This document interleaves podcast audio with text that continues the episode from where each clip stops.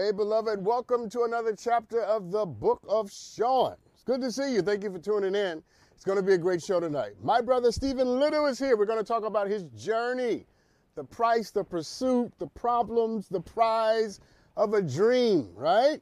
Because when you want to do something and you're determined to do it and you got it in your spirit and your soul that you are going to get it done, sometimes life does not conform to that desire. And sometimes you have to wait longer than you thought you would to get what you want. You know what I'm saying? That's Stephen's journey.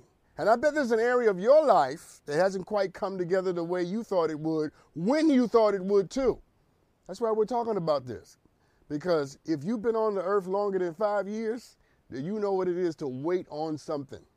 And I want to help him, I want to inspire him, and I also want to listen to him as he takes us into this journey, this journey, this love, this passion that he has to act and to manifest what's inside of him on the screen. You may not want to be an actor. That may not be your thing, but you want to be something. You want to do something. You want somebody or you want something. What do you do when you got to wait a little longer than you thought you would? Hmm? Oh, yeah, it just got good, didn't it? Get you some pie, people. This is going to be a good conversation. We're going to do some Ask Dr. Sean later, but we always start with the headlines. So play the bumper, Hiley.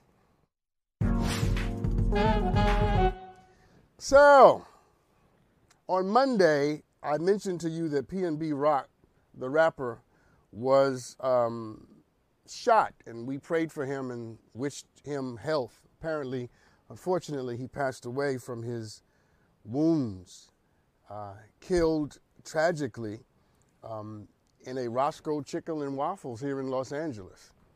And um, allegedly, he was the victim of an attempted robbery where the suspect approached him and the woman he was with inside the restaurant and demanded property, property from him. And it's being reported that a verbal exchange took place between him and the suspect. The suspect pulled out a gun uh, and shot the rapper multiple times, fled away into a getaway car, and, and of course, PNB Rock uh, subsequently passed away. Of course, we want to send our condolences to his family and to all who loved him. I believe he had children. Um, and so, of course, we're praying for his family.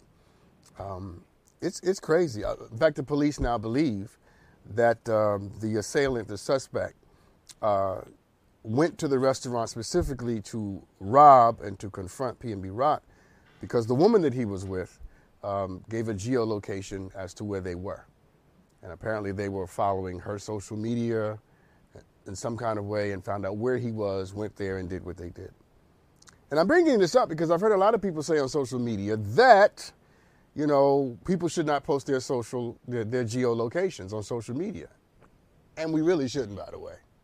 I've heard a lot of people say that you got to be really careful about where you go and communities you don't. And that's absolutely true. Right? I agree with all of that. You know, stop posting your geolocations and yes, be very careful about where you are when you're when you're out of town in cities you don't live in, right? I've heard people say, in reference to this story, you can't wear certain hats, you can't, you don't wear your jewelry. All of that is true. All of that is true, and we all should be vigilant, and we all should take care of ourselves. Um, but I don't think we should blame PNB Rock for being the victim of a crime. Okay? Yes, we should give each other advice on how to be vigilant, but we shouldn't blame the victim for being victimized. We're not doing that, right? Like we're not saying it's his fault he got shot. Right? We're not we're not we're not doing that. Because to do that is to let the person who shot him off the hook. As if he did something, you know what I'm saying? So tragically wrong, so morally inferior, so ethically uh, verbose that now he deserved what happened to him. I'm all for giving people advice on how to be vigilant, how to protect ourselves, as long as we don't cross the line and start blaming the victim for the crime. Okay? Let's not do that, people. PNB Rock did not cause his own murder. No more than a rape victim causes her own rape. You follow what I'm saying? You don't get to say to a rape victim if you if you had worn a longer dress, you wouldn't have been raped. That ain't how it works. How about if you had not been a predator and a sleazeball, she would not be raped.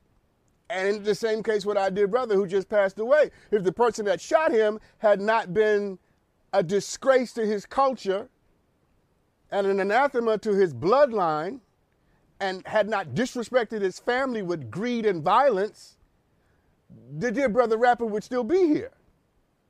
Sure, we should be vigilant, but don't blame the sheep. Blame the wolf for what the wolf has done. Are you feeling me tonight? Because I don't want us to get to a place where we start blaming people. You know, um, it ought to be the case where you can go to a restaurant in the black community, in our community, and not be shot and robbed. We can't make violence so so much a part of who we are right now that we start saying, oh, you know, this. No, it ought to be the case that a rapper, that my man Stephen, who's here tonight, me, two, three, we ought to be able to go to a restaurant and eat and not be ro- robbed and shot. Okay? Those two, those two things can, can exist at the same time. Stop posting your whole life on social media.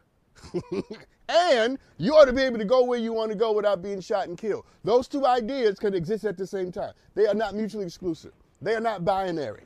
They are not, they are not dualistic. They're in conversation with each other. All right. I'm going to move on, but I just want to say this. You can, of course, say that the dear brother should have been more vigilant, and the sister who was with him, of course, should have kept some things to themselves.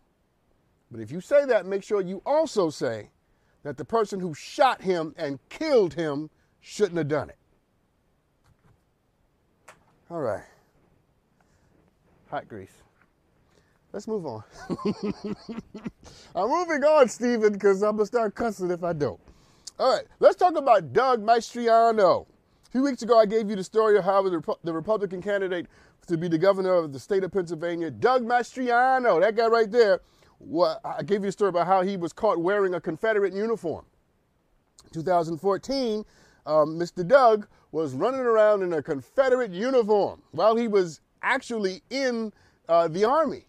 he was in the, he was in the army wearing a Confederate uniform in photos. Now, I, I mentioned at the time the, the, the, the irony and the craziness of this man right there wearing a Confederate uniform of an army that wanted to destroy the state of Pennsylvania, and now he wants to be the governor of the state of Pennsylvania. That the Confederate Army wanted to destroy Pennsylvania and the Union, and now he wants to be the governor of the state that that army, whose uniform he wore, wanted to destroy. Well, apparently, and I, I listen, I'm, I'm always, I'm, I try to be balanced and fair. Apparently, at least 16 Republican leaders in the state of Pennsylvania have announced their endorsement for the Democrat running for governor, Mr. Josh Shapiro. And so I just want to say shout out to the Republicans in Pennsylvania who have come to the, to the conclusion and to the right thinking that someone who can wear a Confederate uniform, the uniform of a group of people that wanted to keep slavery and destroy the Union, should not be eligible and is not qualified or competent to be the governor of the state of Pennsylvania. Shout out to the 16 Republicans who actually believed that and they moved to endorse a Democrat. And listen, I don't, Republicans and I don't agree on nothing except for taxes. We do, we do agree on that. But other than that, I don't agree with Republicans on nothing. But we also agree on Doug Mastriano. And, he, and here's, here's why I'm saying this to you, okay? Because I, I try to give you wisdom. I try to give you something you can live with after the show is over. And here it is. When people do the right thing, even if they've, they've done a bunch of wrong things, it's always good to acknowledge and to validate people when they finally do something right. Okay? And that's why I'm giving a shout out to Republicans in the state of Pennsylvania. Because when people actually do something that's noble with good intention, you should acknowledge it. Don't have people in your life who are trying to be better, trying to do something right, trying to change their ways, and because you're so stuck in what they used to be that you don't celebrate them for trying to be something different now. Because that's a good way to encourage people to stop trying. You follow what I'm saying? When, when, when you've asked someone for something and they're struggling to give it to you, the least you can do is acknowledge the struggle and say, you know what? You're actually doing this. Yeah, and see, I'm leading by example, people. I'm not asking you to do something I'm not doing. I don't like Republicans. We don't agree on nothing except for taxes. But I want to give a shout out to the 16 Republicans who are supporting Josh Shapiro because you got to have balance, okay? If I criticize you, I have to be willing to celebrate you as well. And in too many relationships, too many marriages, too many parental situations, too many employers dealing with employees where there's no balance. It's all criticism, criticism, criticism, criticism. And if you criticize someone to the degree that they just stop caring, then you end up losing more than what you bargained for. Losing more than what you bargained for. Let's have balance, people. If you can criticize me, then you better be able to celebrate me too. Okay? Let me get off this. but y'all know what I'm talking about. You know you got people in your life who you probably need to say that a boy to or that a girl to, okay? Because they're really trying. Now, we live in a world where goodness needs to be validated, and, and we shouldn't live in that kind of world, but we do. When people are doing something good, what does it cost you to say to them, I see you trying. I see you working on this. I see you trying to be better. It costs you nothing. In fact, it might just bless you before it's all over. And you know what I mean. Let's move on. This is a PG show. I'm coming to you, Stephen. Hold on for a second. Let's talk about Scotland real quick. I know there's a lot going on with the Queen in England and Scotland, but listen, the First Minister of Scotland, Nicola Sturgeon, announced, listen to this, that the government of Scotland would institute um, a ban uh, that would stop people from being evicted out of their apartments and freeze rent as a part of uh, as a part of a series of measures that's helping the United Kingdom and in this case Scotland deal with the cost of living crisis going on in the UK. In a statement, the First Minister said that the emergency law will give people security about keeping a roof over their heads this winter by establishing a moratorium on evictions. And you knew, you knew I had to give you this story because I've, I've been talking to you about rent and the cost of rent and how most Americans spend two thirds of what they bring in on keeping a roof over their heads. And I know, I know the United States is different from Scotland, but I don't know. Stephen, you, Stephen, Stephen, have to tell me what he thinks about this. Three, you tell me after the show. I don't think this is a bad idea. Okay. I think I, I here's what I think. I think if people go out of their way to go to work every day, go to work every week, and they're paying their rent, right? I think the government should should step in and help keep the rent where it's at a man, manageable level.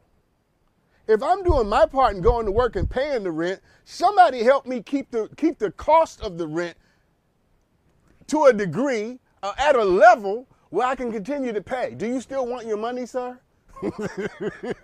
Because if you keep going up, we're going to have a problem.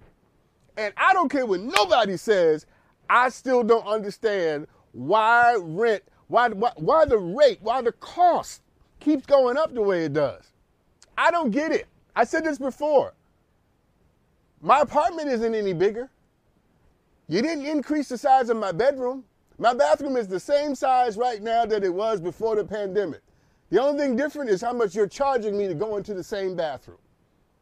Okay? And I said this before, somebody said to me, it's because property taxes have. That ain't my problem. That's not my problem. Don't pass that problem on to me. You the one bought a building. You the one decided you want to be a, you know, a, a, a what, what is it, a landlord? Yeah, that's the cost of doing business. Why do I have to pay for your property taxes? No, no, no, no, no, no. The apart- it's the same damn apartment. I'm sorry, Trina. I said damn. you know, it just gets me all fired up. people's rent have doubled and tripled, and it is literally the same apartment. You didn't put down no new carpet. Now you want me to pay you more money. In the words of my mama, the devil is a lie. You ain't getting another dime out of me. Whew. Come on, Stephen, pray for me, man you here, I'm here to help you, but you might have to help me.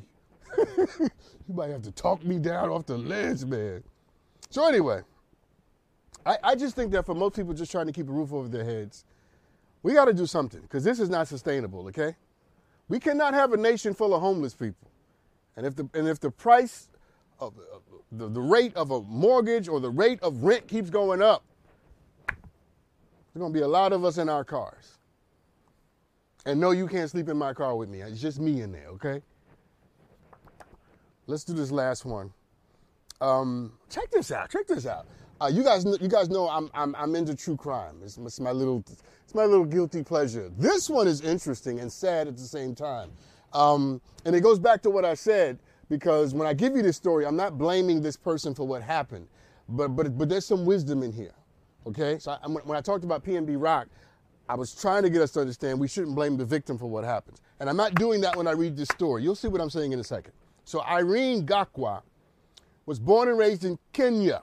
She immigrated to the United States in 2019 with hopes of launching a career in healthcare. In March of, of, of, of this year, Irene's family kept trying to reach out to her on the phone, but they couldn't reach her. And so they, because they shared a family plan, they searched her phone records and they realized that she had been talking to someone numerous of times, numerous times rather a day. After digging around, they found out that Irene was secretly living with her boyfriend, Nathan Hightman, in Gillette, Wyoming. That's him right there. And now Mr. Hightman is considered to be a person of interest in the disappearance of Irene. And while uh, he has not been charged as of yet, he is a suspect in financial crimes against her because Mr. Hightman apparently was using Irene's credit card and her bank account and deleting her emails after she went missing. We all know what that means, right? Allegedly. You got to say allegedly. Stick around, people. This gets better. You see, Everybody's innocent until proven guilty. I understand this. But this sounds really suspicious to me. And did I mention the, the most interesting part of the story? Wait for it. Irene met this guy on Craigslist. Stephen's shaking his head. That's exactly that's exactly the response that everybody with good sense is doing right now. All of us are doing this. And I'm not blaming Irene for what happened, right? Because you don't blame the victim for being victimized. You don't blame the sheep, you blame the wolf. So whoever did this, if it was Mr. Hightman or whoever it was, they're the ones we should blame. But we also, as I said in, with respect to PNB Rock, we should also have common sense, people, right? Use your common sense. Now, I, I'm not disparaging Craigslist because I don't want to get sued, but we all know what I'm thinking, right? I don't need to say it because we all thinking the same thing. She met him on Craigslist. She comes to this country in 2019. She starts dating this man in 2020. And then by 2022, they're living together. And that's when we pick up the story. And I got to hurry up because I got to go to break.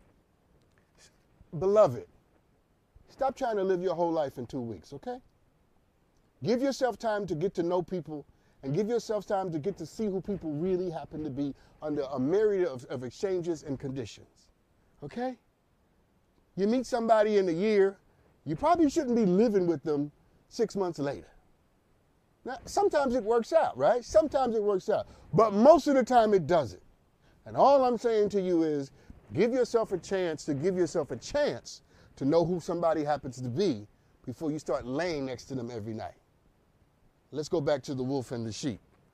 Because you might be laying next to a wolf who wants to make you his meal. Okay, I'm done. When I come back, my brother Stephen's going to be on. We're going to talk about his journey.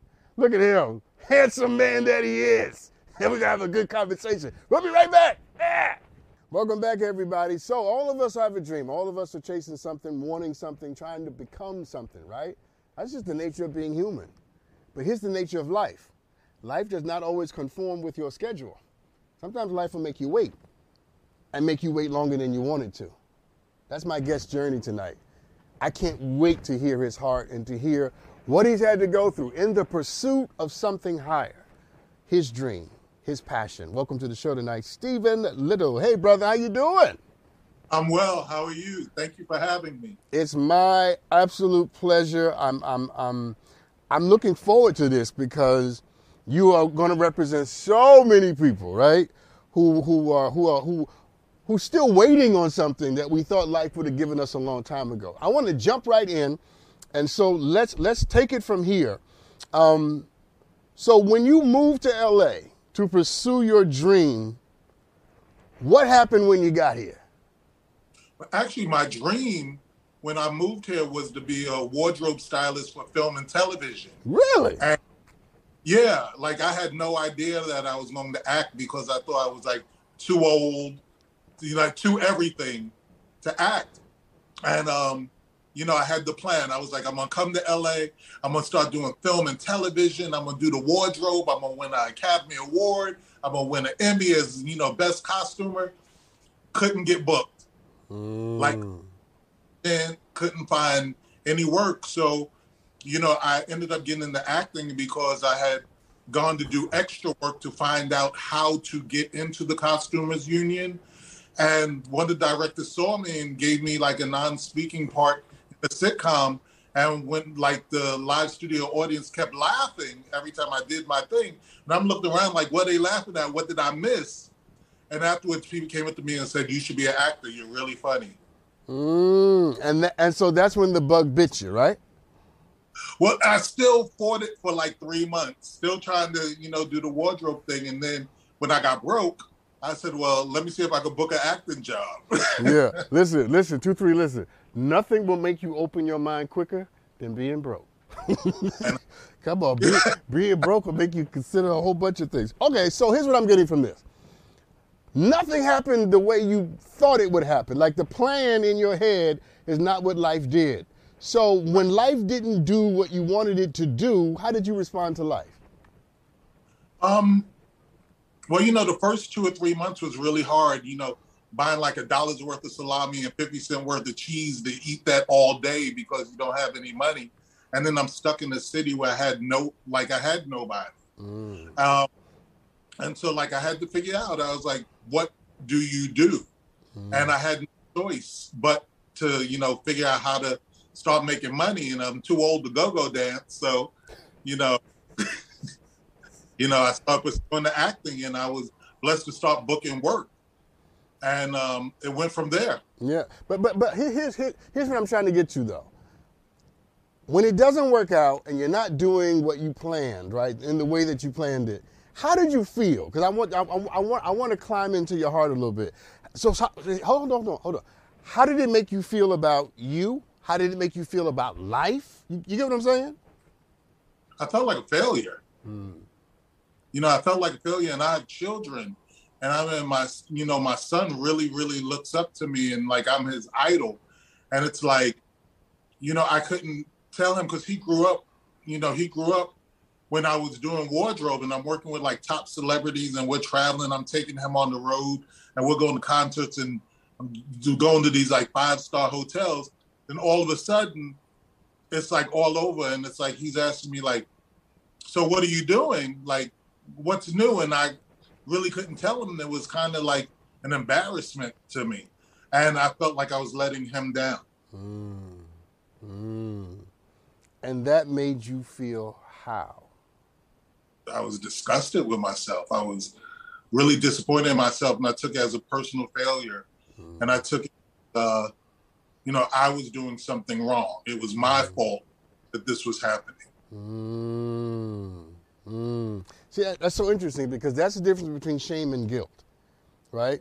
Guilt is guilt. Guilt is feeling bad about something you've done, but shame is about feeling bad about who you are. Yes. Which one were you experiencing the most? Shame. Shame. Because I took it as you know it was my fault. Like I left the career that I had in New York. Um, like I made these choices and then they didn't work out.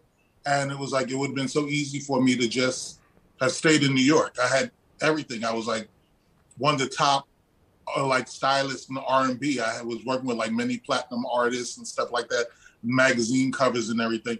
And I chose to leave that to pursue something that I knew nothing about. And I had people around me, dear friends, that were like, you don't know anything about this. It's stupid. Stay in New York. So when I failed in the beginning, mm. well, when I, because I actually failed at that, mm. uh, failed in coming to LA and becoming like a costumer for film and television, all these voices in my head, like, haha, I told you, you know, I told you. And then, you know, being a, you know, a person of color, I was raised, you know, I wanted to be in entertainment since I was a kid. But, you know, my mother and my grandmother, like, you know, stop that foolishness, get a job with benefits, you know, work for the city, get a job. right, right. that is so typically black, right? Your mama, your grandmother, like, you need some dental. right, right. You go get That's funny. That's funny. Listen, it's, it's fun. So let, let, let, let's, let's, let's, let's go deeper. Let's go deeper because I'm liking this assess your your life, your energy, your journey. And tell me why you think it didn't happen the way you thought it was going to happen and in the time you thought it was going to happen. Why? Well, I think that it didn't happen. One, this is my motto now that if something doesn't happen, it wasn't meant for you at that time. Mm-hmm. And when you push for things that aren't meant for you, um, it just leaves you frustrated. Whereas, you know, you should go after what is for you. Like if it's that hard, it's not for you. Mm. And maybe take a break. But I think I had exhausted everything that I can do in that field. Because when I left New York, I had just worked on all the top awards uh, ceremonies with my clients. I was at every single top award ceremony. And then it was like really nothing else for me to do. And instead of me uh, at that age then and that mindset saying, okay, let's do something new, I was trying to rehash my past glories. Yeah, yeah, I get it. I totally get it. So, um, you are acting now. How's that going? Yes. How's it going? It's going really good, but it took a minute to get out of my own way. Uh, it took a long, a lot of minutes to So- get out of my own. What do you mean by that? Say more. Well, you know, when I first started, um, like I didn't come here to act, and then I was quote unquote discovered, and so then I thought like, oh, me and Ray have a TV series, and with the picture I had, a lot of times I didn't even know audition. They would see the picture and just book me.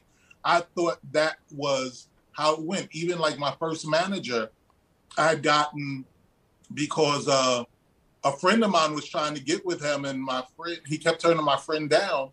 And my friend asked me to come with one time. And the manager saw me and was like, "Do you have representation?" And I was like, "Nah."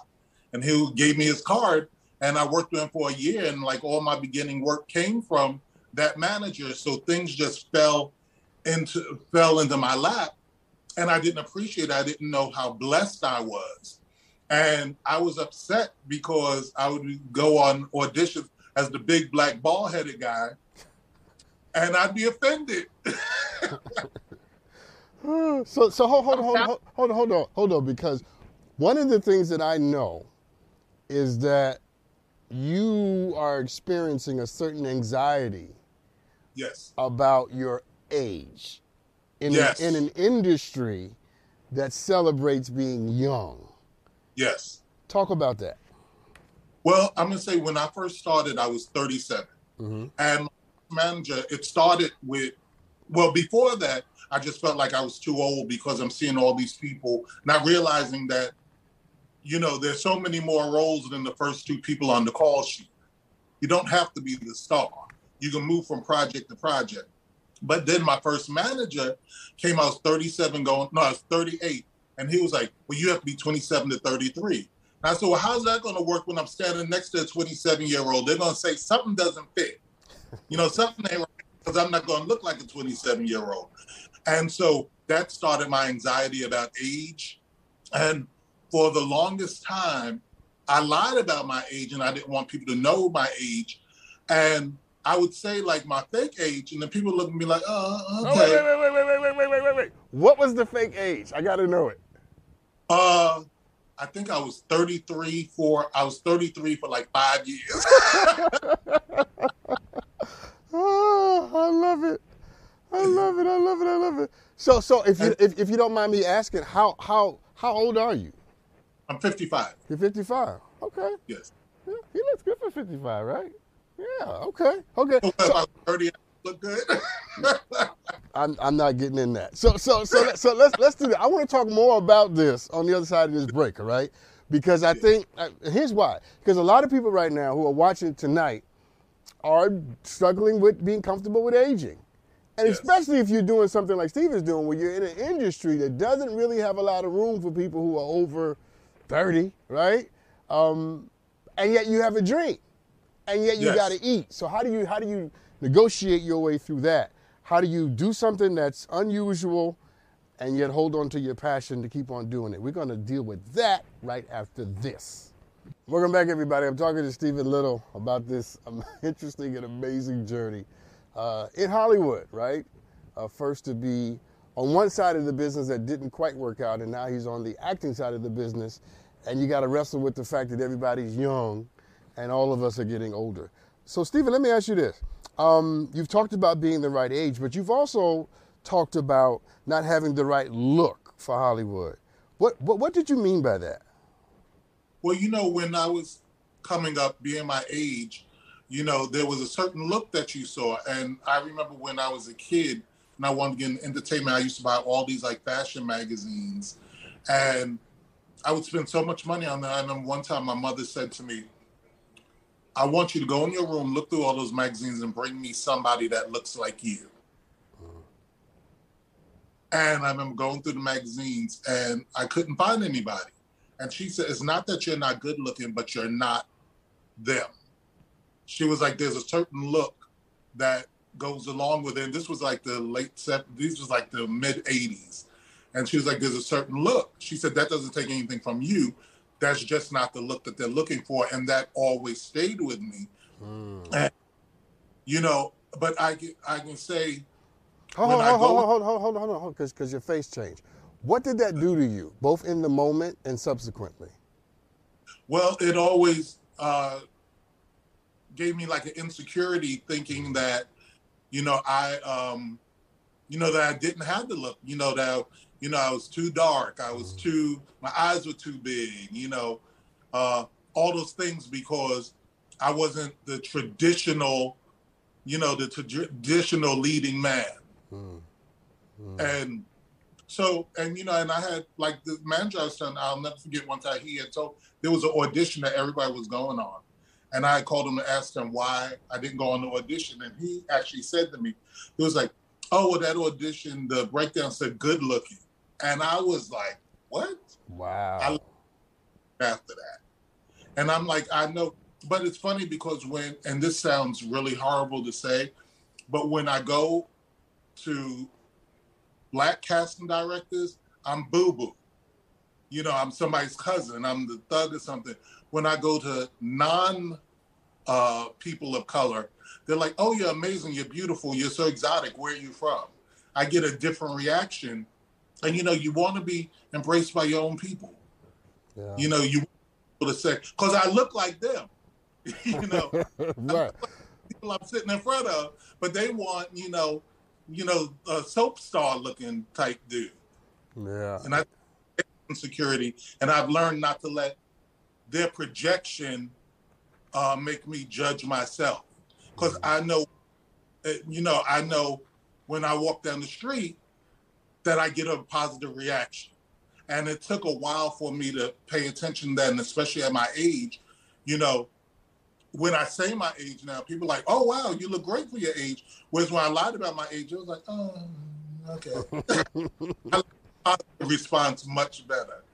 Yeah, yeah. No, I'm I'm I'm really glad I asked you that question because that answer um, is was poignant and important um, because you know you we love our people, right? We we love our people. We need our people, but a lot of us have been colonized to believe a certain kind of beauty is the only beauty that matters. Um, right. And that, you know, full lips and, and large nose and eyes and, and, right. and, and, dark skin, that for, for a lot of us, forget me, I'm talking about white folks, for a lot of us, we don't see that as beautiful. Um, exactly.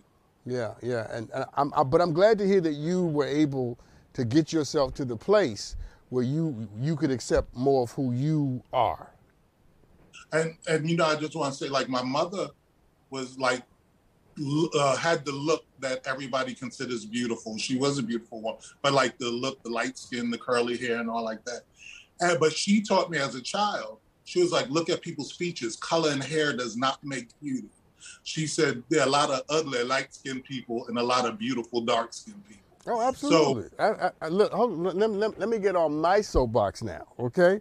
First of all, it's all beautiful. It's all right. beautiful. It's the journey that makes you beautiful, not your face, okay? It's your right. character that makes you beautiful because you can have wonderful features and be evil. Right. And I don't want nothing to do yeah. with you.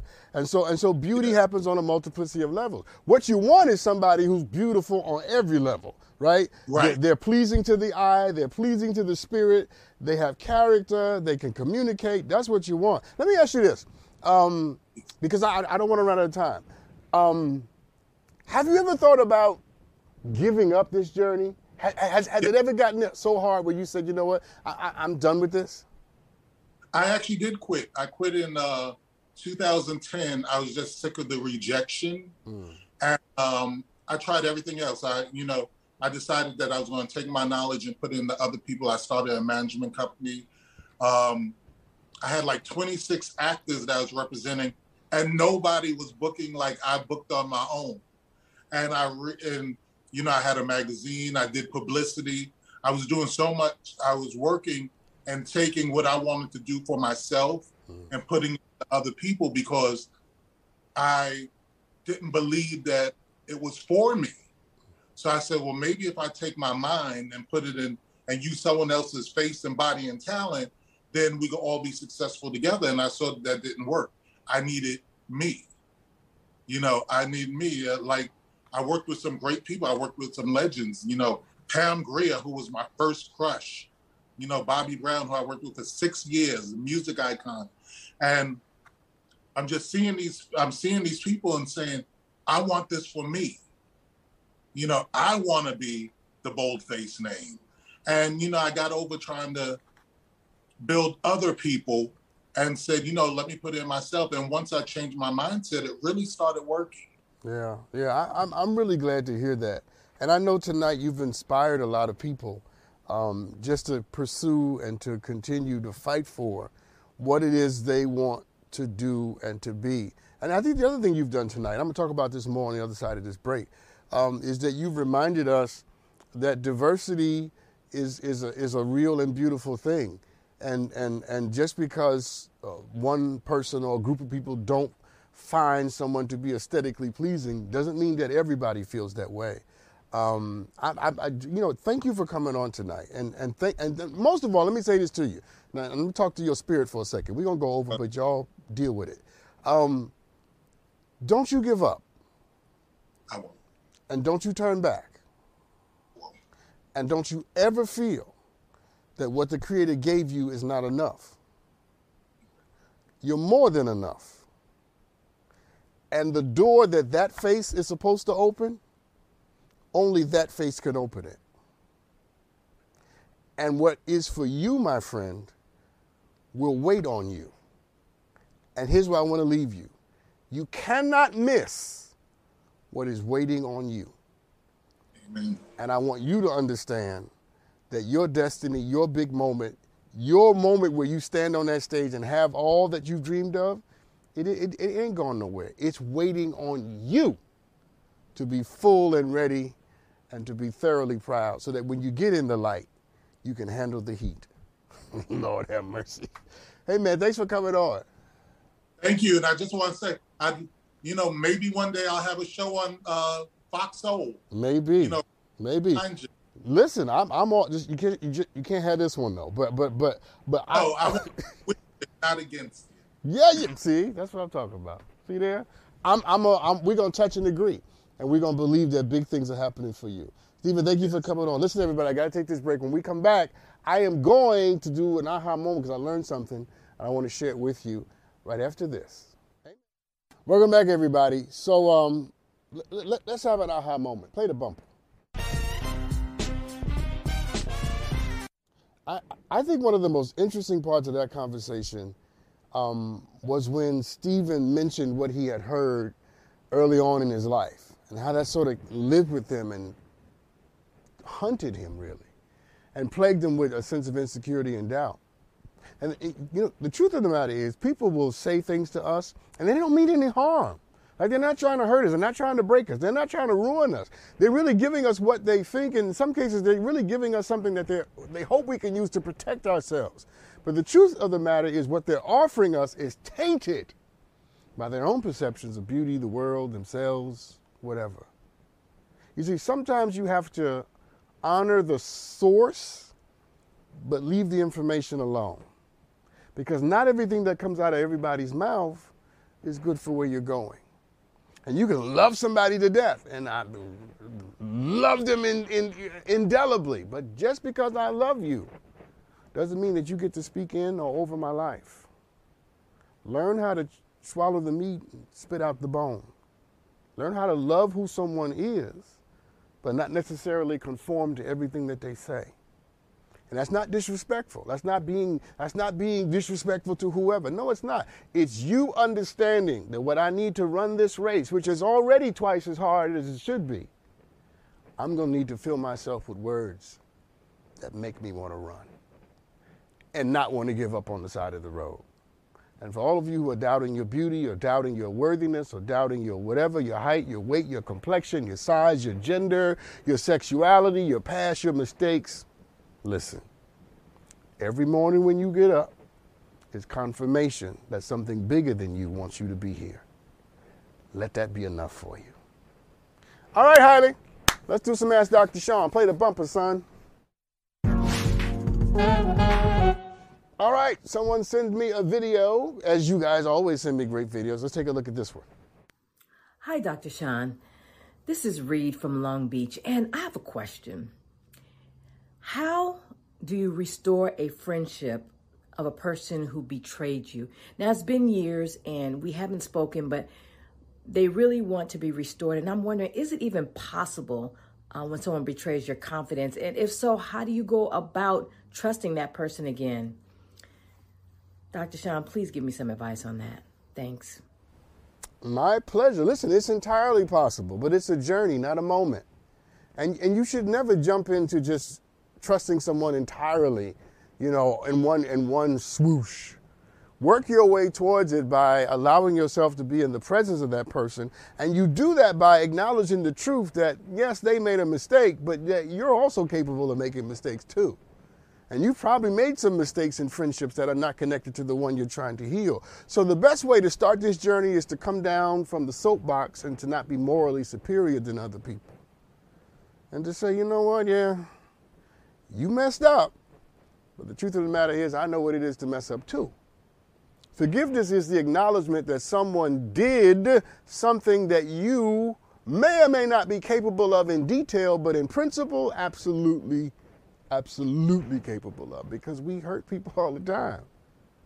There's never been a there's never been a human being outside of Jesus who didn't hurt the person or people that they were trying to love. That's where you start. You say, I renounce my privileges as the victim so that I can have a relationship beyond the moment of what you did. As long as you keep referring the relationship back to their failure, it'll never be greater than the failure they perpetrated against you. But when you start to say, you know what, let's start over, let's start slowly, let's start with intentionality because now I know what you're capable of.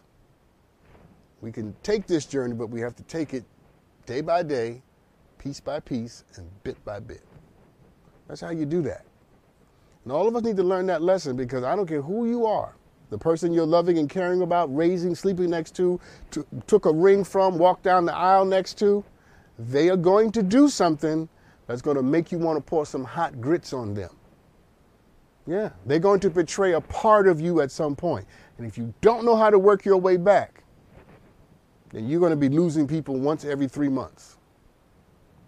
Be intentional about letting yourself be intentional about forgiving the you that you were, that allowed yourself to be in a relationship with someone who was like that then, and forgiving the person that they used to be and giving them a chance to be better than what they were. Yeah, that's good advice. Let's take a break. We'll be right back right after this. Welcome back, everybody. So, someone DM me this question. My ex husband is getting married, and our five year old girl is the flower girl. I want to see my daughter walk down the aisle, but my husband's fiance told him that I'm not invited to their wedding. I don't believe in leaving my child unattended, and I should be allowed to be wherever my daughter goes. Would, I be, would it be wrong of me to attend the wedding without their permission? First, thank you for the question. And uh, let me say succinctly, clearly, emphatically, indelibly yes, it would be wrong of you to attend a wedding that you're not invited to. 100%. You should not go to these people's weddings, okay? If, if, the, if the bride does not want you at her wedding, she has every right to express that and to expect you to honor that. No, no more, no less than if you were having a wedding and you wouldn't want her at your wedding. Okay? Now, I don't agree with you that your daughter will be unattended because, wait for it, her father will be there since he's the groom. You, I just get the sense you don't like the fact that he's marrying somebody else. But she's not, your daughter's not unattended. And if you feel that you, you know her father will be busy getting married and he can't really pay attention to the little girl, his little girl, your daughters mutually, then send the little girl, your daughter, with her cousin. Send it with the grandmother. Send it with, uh, you know what I'm saying? Someone that you trust, but also someone that the fiance does not have a problem with being at the wedding. I think that you still, you know, may have a little thing for the for the for the for the father. Or I think you are kind of vengeful about something. Because if somebody tells me they don't want me somewhere, I'm not making up reasons or excuses to try to be there. You, you only got to tell me one time you don't want me to show up, and I'll forget that your mama ever had you. You hear me? you need to deal with what's really going on, okay? I don't think this is about the daughter. I just don't. I don't think this is about the daughter because there are other ways of accomplishing the task of having your daughter be the flower girl and you not being present, where your daughter remains safe and the wedding moment isn't ruined by your presence. Yeah. How about you? How about, let me invite you into something. Be honest about what's really going on, okay? Because that's the only way to get over it. Let's not let's not hide behind what he what the what the fiance is saying about the little girl. Because I don't think this is about that. I think this is about whatever happened between you and, and your daughter's father and what, what is about to happen between him and his new fiance. So let me speak into your life before I move on. If this is about what I just said it's about, let me remind you that in the same way that he moved on, so will you. And the same way he found somebody, so will you if you haven't found someone already. Make your focus and your energy on the life that you want to have and not interrupting someone else's moment. In fact, since y'all had a child and you're not together, there's obviously a reason why you're not together. And whatever that reason is, assume that he's still active and alive. And what you should be saying is, you can have him. What you should be saying is, sis, I'm going to pray for you. And I have no desire to be at your wedding. All right, let me move on. Somebody else sent me another video. Let's take a look at this one. Hi, Dr. Sean. My name is Charles. I'm from Lynwood, California. And the thing is, I have this super huge crush on my boss, but I don't want to cross lines. So how can you help me? Is there any advice you can give me? If so, appreciate it. Hey, okay. So, all right. Um, this isn't that complicated, although it's nuanced, okay? And complicated and nuanced are not the same thing, but we'll talk about that another time. So, if you work for someone and you have a crush on them and you don't want to cross lines, you got to keep that crush to yourself, okay? You got to keep that to yourself because the moment you let it be known that you have a crush on the person that you work for, all, all the lines are crossed. And then it's going to be really awkward if the person does not feel the same way about you my best advice is if you're going to stay at this job and work at this job because you need this job, because you got to pay some of them high rents I talked about at the beginning of this show, you might want to just keep this to yourself, okay? Let this be like a crush you have that you say maybe one day, right? You're not, you're not, you don't look like you're 17 or 18 years old, so you should have a little wisdom to be able to know that, you know, sometimes you may feel something, but just because you feel it don't mean you should act on it. And I'm telling you, you know, having a crush on somebody that you work for can go either way. Now, if you're really overwhelmed by the crush because, you know, whoever they are is so fine and beautiful and they just make your big toe shoot up in your boot, you could always get another job. You could always move on and find employment somewhere else and go back and say, hey, so and so, you look good to me. Those really are the only two options. Because telling somebody that you have a crush on them while you work for them is blurring a lot of lines. And it might be really awkward for them and ultimately awkward and weird for you, especially if they don't feel the same way. Especially if they don't feel the same way. So, what you got to do is decide how much of this is a heart thing and how much of this is a lust thing. Because if it's just about lust, you know, just I don't know. Direct it to somebody else. If it's about a heart thing and you feel like this is the person you're going to be with for the rest of your life and all that, well, then prove it. Go find you a, some employment somewhere else. And then go back and let the person that you're attracted to know how you feel about them. Okay? That's how that works. I don't I don't think I would say anything. You know, I'm, I'm not losing my job because you cute. I like a paycheck more than I like more than I like your nose. Okay? Listen, interesting show tonight, right? I thank Stephen for being here and for letting us into his journey, the ups and downs, and the twists and turns of it. Reconciling yourself to yourself is the hardest thing you'll ever do. And learning how to be proud of who you are in the midst of it all is the great work of your life. Now get to that work. You hear me? Get to the work of making sure you're proud of everything you bring to the table. Because what you bring, if it were not there, this world would not be the same. That has to be your swag. Don't apologize for you. Be proud of it. Thank you for tuning in tonight. I will see you soon. We have an end of the week show. We're going to have a good time. I love you. We all know someone who's all work and no chill. Trust me, that used to be me. But then I found Galaxy Z Fold 4, which allows me to do more things at once. Ah, much better. Now I can take video calls from my phone and use it to take notes at the same time. Wait, are you at the spa? Or check my shopping list while ordering more scented candles and face masks on the foldable, expansive screen. Don't take your to do list one line at a time, multitask so you can relax. Click the banner to get your Galaxy Z Fold 4.